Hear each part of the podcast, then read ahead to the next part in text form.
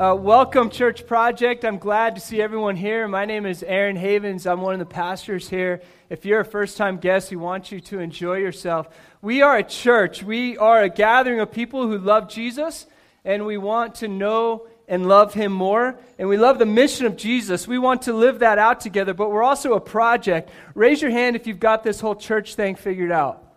Okay, you're in a great place. We're a project. We don't have it figured out, but we know we love Jesus. We know we love Scripture, and we're running after life together the best that we can. And so I love being a part of this body. I'm glad that you're here. I don't know what brought you here today, but you're here, and I believe God has got a very specific reason for you to be here. So, welcome. We're glad you're here. I uh, am going to jump right into Scripture today. At Church Project, we go expository teaching, which means we take verse by verse and we go through book by book. And one of the reasons that we do that is that we want to learn how to study Scripture together. I think even in the process of us doing this and studying on Sunday mornings, it and one of the benefits that it does is it shows all of us how to pick up our Bible tomorrow morning and to dive in Scripture without me without us. When it's just you, and tomorrow morning you learn how to pick up Scripture and do it on your own. So if you would, open your Bible to Acts chapter 3. We're going to be going through four verses. Acts chapter 3, verse 22 through 26 is what we're covering. If you do not have a Bible, you can grab a blue Bible that's, that's on a row uh, right here, or there's some in the back. And in the blue Bibles, it's on page 630. So, Acts chapter 3, verse 22 through 26. I'm going to ask someone to come up and read these verses for us out of the ESV. So if you have the ESV version, come on up here and read these four verses for us. And we'll get used to this sometime.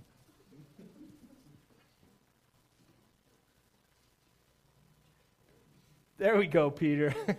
yeah, I'm going to let it be awkward. I'm just going to let it sit there. 22 through 26? Yes, sir. Moses said, The Lord God will rise up for you a prophet like me from your brothers. You shall listen to him in whatever he tells you. And it shall be that every soul who does not listen to that prophet shall be destroyed from the people.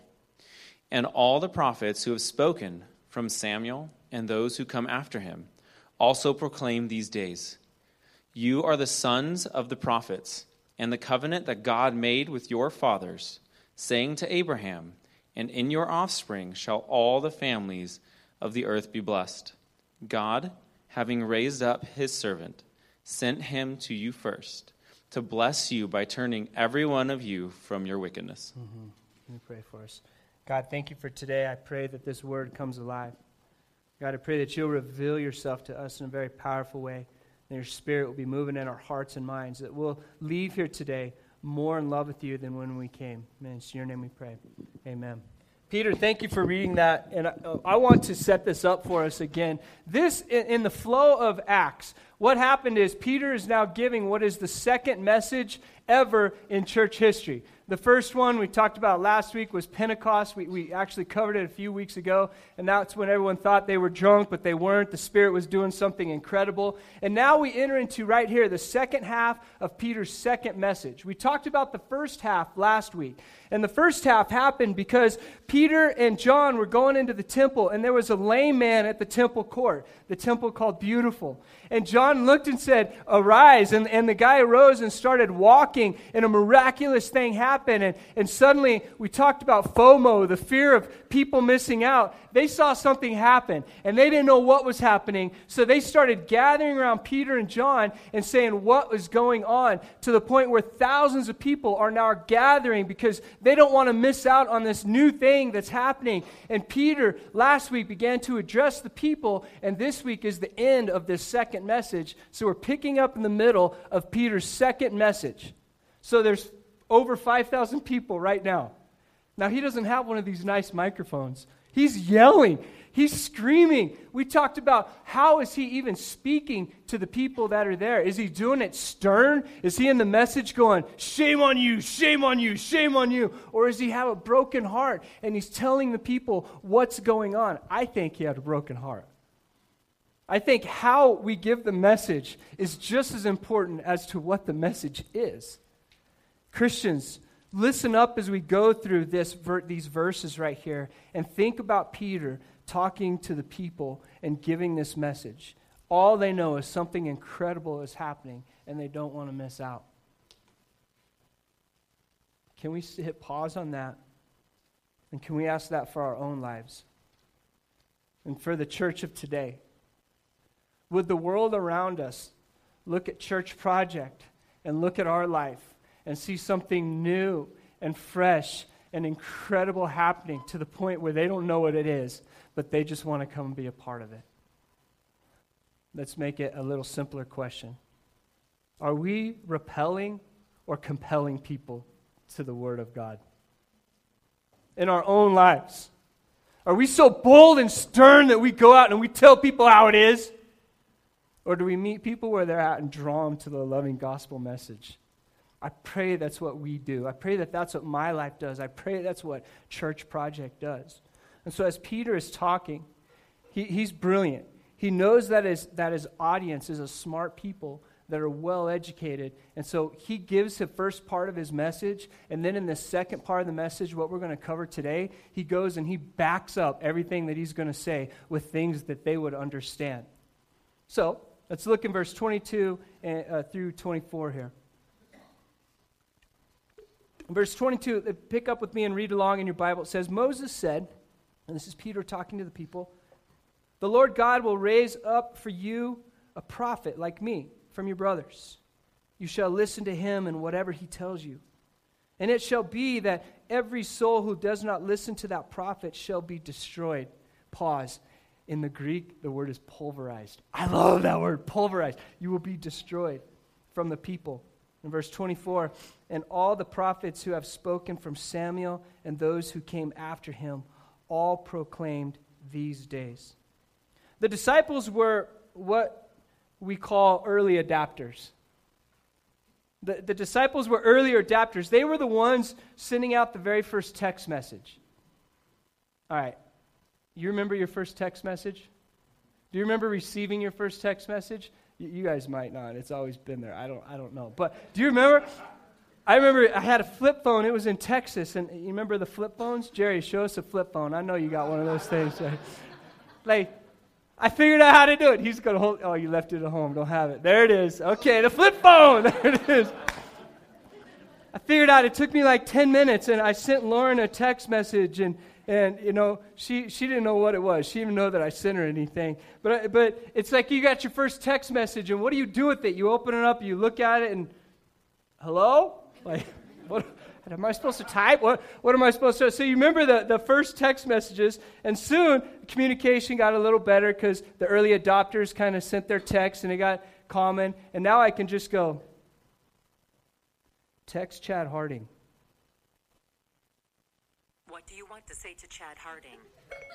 Hey, bro, don't forget to bring the cowbell to Church Project. Ready to send it? Send it. Oh, I sent you a text right now. All because the earlier adapters thought this was awesome, right? Okay, that was weird, but he loves playing cowbell in church, so inside joke. If you're a first time guest, just go ask him what's the deal with the cowbell. Don't worry about it. I am more cowbell. I could see me as a good Jewish boy. And, and, in this setting, this is really the people that are there, the, the, the, Jewish people. They're in the temple court, and they just know something is happening, and they're going and they're drawn to it. I can see me, honestly, as a good Jewish boy.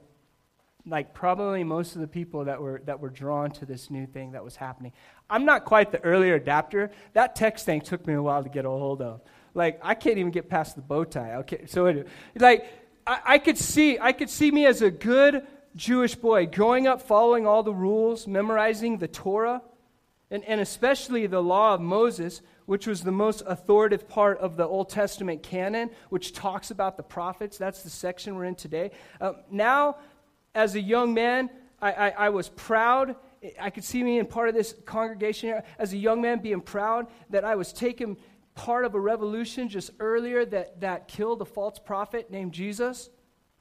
I could see me as that Jewish boy going, I don't know what's going on here. But then also realizing that maybe he wasn't a false prophet because he rose from the dead. That's, that's, that's kind of neat. And, then we're seeing all these miracles, and that, that's kind of neat. And so as I'm sitting there, I can see myself as the one that's looking at Peter and John, giving this message that they're earlier adopters to the Holy Spirit and the things that's happening. And it's not quite clicking with me yet, but I know that something is happening. And so I'm standing there and I'm compelled because the Holy Spirit is there. I'm also very confused and very enlightened. And Peter is speaking and he's giving this message to me. And he's given this message to the people that are there. The first part of Peter's message is speaking to the people. We see that in verses 12 through 21. And the second part, really, what we're in now, is backing up what he said, and he's repeating what he said earlier. And also, what he's doing, just so you can know, you can refer back to Deuteronomy chapters eight, chapter 18, verses 15 through 19. And this is being fulfilled. Like Peter is quoting what these people probably already know. He's quoting and he's saying, This is a new thing that's happening. And I'm telling you this, it's new, but it's not new. All the prophets, all along, from Deuteronomy, the Torah, the stuff that you memorized, it's been all pointing to this here, right now. It's been spoken by many prophets. And I can see Peter giving with a broken heart this message to the people because they've crossed every T, they've dotted every I, but they don't have a relationship with Jesus Christ. They're just good Jewish boys. A warning for silver spooners like me. I say silver spooners. Man, my grandpa is still a pastor. He'll say he's not, but he's still a pastor. Planted many churches. My dad was a youth pastor the heritage of my family is Christian for a long time. I would say I'm a silver spooner when it comes to the things of faith and being a Christian. Warning to the silver spooners like me, because we can think that we're okay. We can think because of grandpa and because of dad and because of experience and because of Sunday school that we're all good. We've crossed every T, we've dotted every I but we might be missing a relationship with Jesus Christ in the middle of it. Now, we might have one. It might be bland, right? Right? And it might be bland. It might be there. And warning, warning. That, that's a warning I shoot out bigger than anyone in this room or the Christians that have said, I've been a Christian since third grade. Really, is it live? Is it growing in you? Or you're just a silver spooner showing up? Because that's what you do. I'm excited if you're in this room and you're doubting who God is. That excites me. I'm excited if you're in this room and you're not quite sure yet. That excites me. Why? Because you're not so jaded and you're not so numb to the things of Christ that you're still seeking and you're still looking. And I believe in this powerful God. Do you, church, that can reveal himself in powerful and mighty ways to you? But also, it's an awesome encouragement for the silver spooners like me. Though we've been in it for so long, he's new every day and every morning. And our love can go deep and strong. So, this message is an encouragement to everyone in this room. For the Christian of 50 years or for the seeker today, this is a beautiful and loving message. When someone realizes the love of Christ for the first time, it's, it's awesome. It is such a joy have you ever been in a conversation with someone or been part of a conversation or prayed with someone where for the first time they realized, I am not worthless? Like God died for me and loved me so much, He gave His own Son for me? Regardless of my actions and regardless of what I've done. And you begin to see in their eyes and their heart begins to open and the Spirit begins to compel them and saying, I love you. You're a child of God. No longer are you slave to sin. Like I've molded you and made you regardless of your actions. Have you been in conversations where people begin to understand that for the first time? It's beautiful. It's like a prized possession that they didn't even know was right there. And you get to walk them into this conversation. They begin to pick it up and look at it. And with tears and with a broken heart, the Spirit begins to move. It's beautiful. So, Peter and John, They had a relationship with Jesus that was deep and beautiful, and all they can do is stand up and compel others. All they can do is stand up and share the words that, that they knew what to share, and to point to the prophets of long ago and try to mix this, the current 5,000 plus people, with this eternal message and see what happens when those two things meet. Next week, Jabez is going to be given the message. If you were doubting if you were, I just threw you under the bus. You are for sure now. And we're praying for you because we're going to see the result of this message that Peter's giving is what Scripture talks about next week. And so come next week ready to go because he's going to bring it. But we're going to see the result. I don't want to jump to that yet and steal that thunder. All I want to say is Peter and John are given this message and it's beautiful. And what I want to point out in these verses right here is the very last two words in chapter 20 or verse 24. Well, first he says prophets, and he names some prophets, comes from Deuteronomy, all the prophets since then. And then we get to verse 24. The last two words says, All of that also proclaimed these days. They were all speaking for these days. So, all of time, all the prophets, everything that was happening was pointing towards these days. All history points to that day. Peter stands up and he gives a message and he says, This may be new, but it's not new. The prophets of old have all been speaking for this very day. Where we've seen now Jesus has come on the scene. He's died. He, has been, he was crucified. He was resurrected. The prophets spoke of that. And God's doing a new thing right now. Every, all of history points to this day. How would you like to be in that time? How would you like to be in that time? Guess what? We're in that time. Every day is a new day because of Jesus Christ and what he has done, because of the redemptive blood of Jesus Christ on our behalf. Like Jesus died for us, and every day is a brand new day. That's why we're a project. We don't have it figured out, but we can stand up and say this message just as much today as they did 2,000 years ago.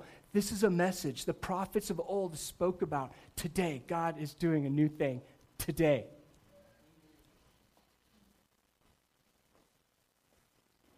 Today is the climax of all history. Have you thought about that recently? We're not guaranteed another day. It's new, it's fresh, and it's from God and about God. I think it takes a really proud man or woman to think that life is about them. That spits in the faces and the message of all that have come before us. This eternal message, captured into a temporal thing called pride, can keep us from a vibrant relationship with Christ.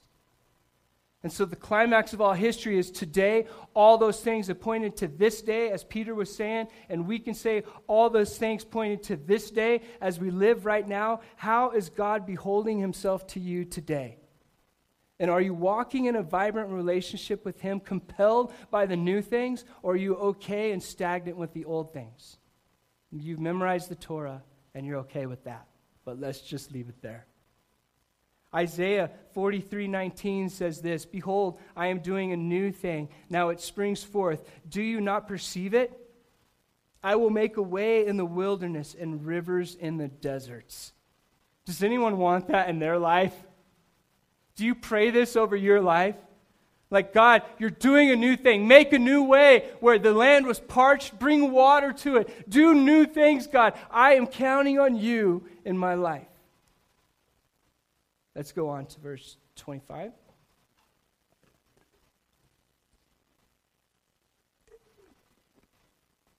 Peter continues and he says, You are the sons of the prophets and of the covenant that God made with your fathers, saying to Abraham, And in your offspring shall all the families of the earth be blessed. God, having raised up his servant, sent him to you first to bless you by turning every one of you from your wickedness. I like in verse 25 where it says offspring. Offspring. Peter is making a point which will further be made in, in the New Testament. It's, it, it'll be further be made, but he's making it really for the first time here, which reflects Galatians 3.16. So you can just write down Galatians 3:16 and it's coming in the future, but Peter begins here for the first time speak about a message that's going beyond just this generation. Galatians 3:16 says this, "Now the promises were made to Abraham and to his offspring." It does not say into the offsprings s referring to many, but referring to one, and your offspring who is Christ. See, Jesus begins to take, or Peter begins to take this eternal message, which the Jewish people are thinking, offsprings, that's me, offspring, bloodline here, that's me. I'm moving forward. And Peter goes, Oh, it's true. You have the bloodline of Abraham, but what really is happening here is not about you, it's about this single person called Jesus Christ. He begins to open up this message that was a very proud message to a proud people and says, That's true and that's awesome, but God is opening this up to the world. You don't have to be just Jewish at this point. Now, this is an early adopter message that Jesus is, or that Peter is saying right now. The New Testament's going to go and unpack this some more, but it's a beautiful message. He is saying, Listen, Jewish people, 5,000 plus people here, listen.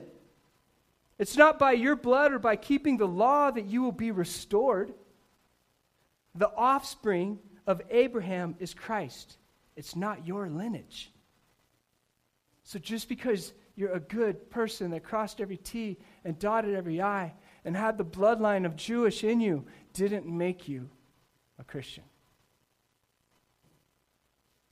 Jewish people who think they have the keys to whatever God is offering that they are the chosen people, that they're slid in because of who they are, Peter begins to stand up and give a different message.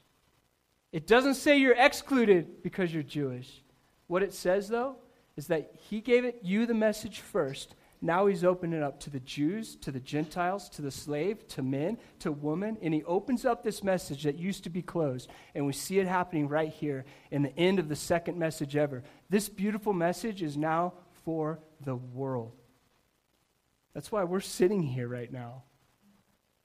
The results of this message, the results of this thinking, the results of this reality is why we are sitting here right now. How many songs do we sing where we say we're adopted?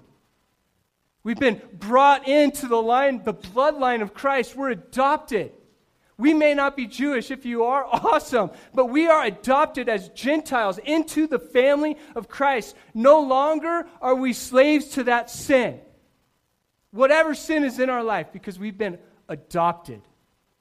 And with that, I say, Amen. I do not deserve to belong to the body of Christ.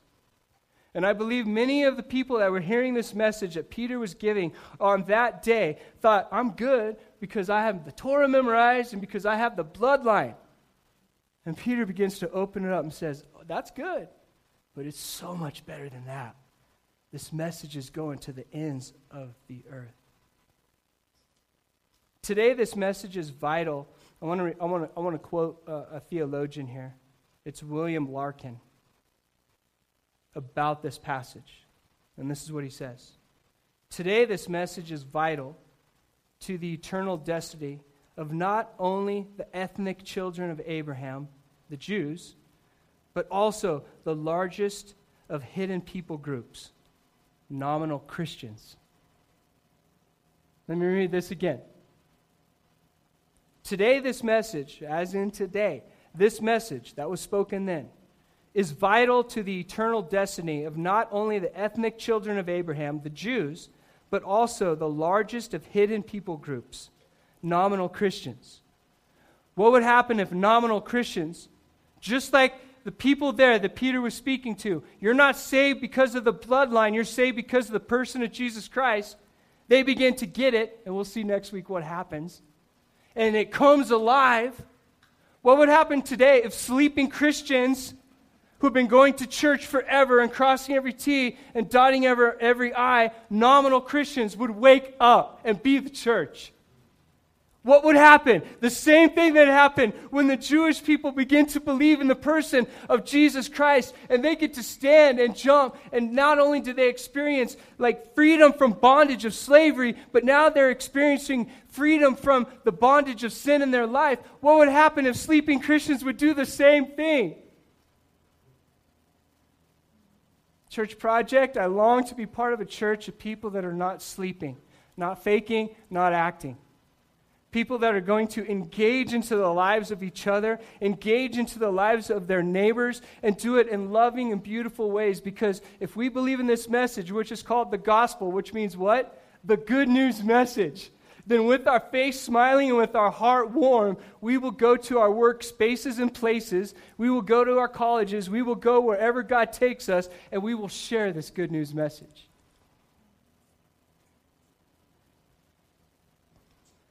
We could be so, so sold out, we are missing the point. We could be so sold out, we are missing the point. We think that by buying a cross and wearing it, that shows we love Jesus. We think that by coming every Sunday morning and being part of a house church and serving our homeless people and whatever else we're doing, that that makes it for us. It doesn't. We could be so sold out that we are missing the point. The point of all of this is relationship. The point of all of this is not that we would go be doers, but we would be. We would be madly in love with Christ. And because of that relationship, we would do. But we could be so sold out to being a Christian that we forget to tell our face to smile, and we forget to tell our heart to be warm, and we forget to take this good news message wherever we go. We could be in this so deep that we don't know how it meets real life.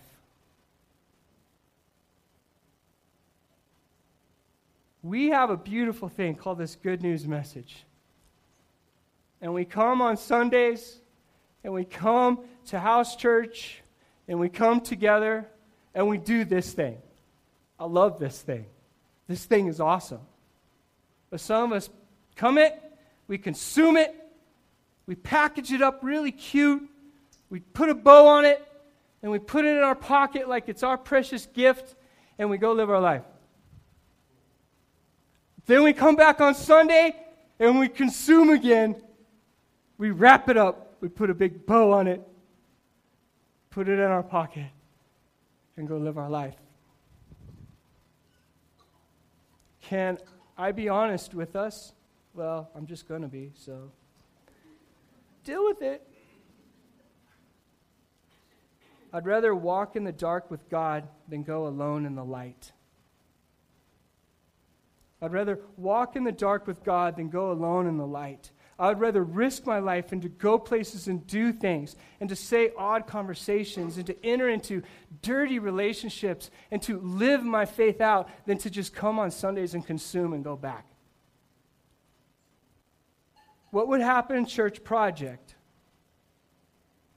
if in this room we became so madly in love with God and this message that we would remind Monday morning to have this message as well.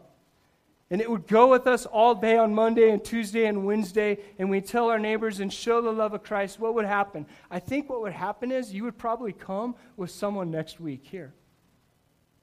I think this would actually be unstoppable because the world is so desperate for hope that if they saw someone that believed in the message and had this message, it would be unstoppable. Here's my call to us, Church Project.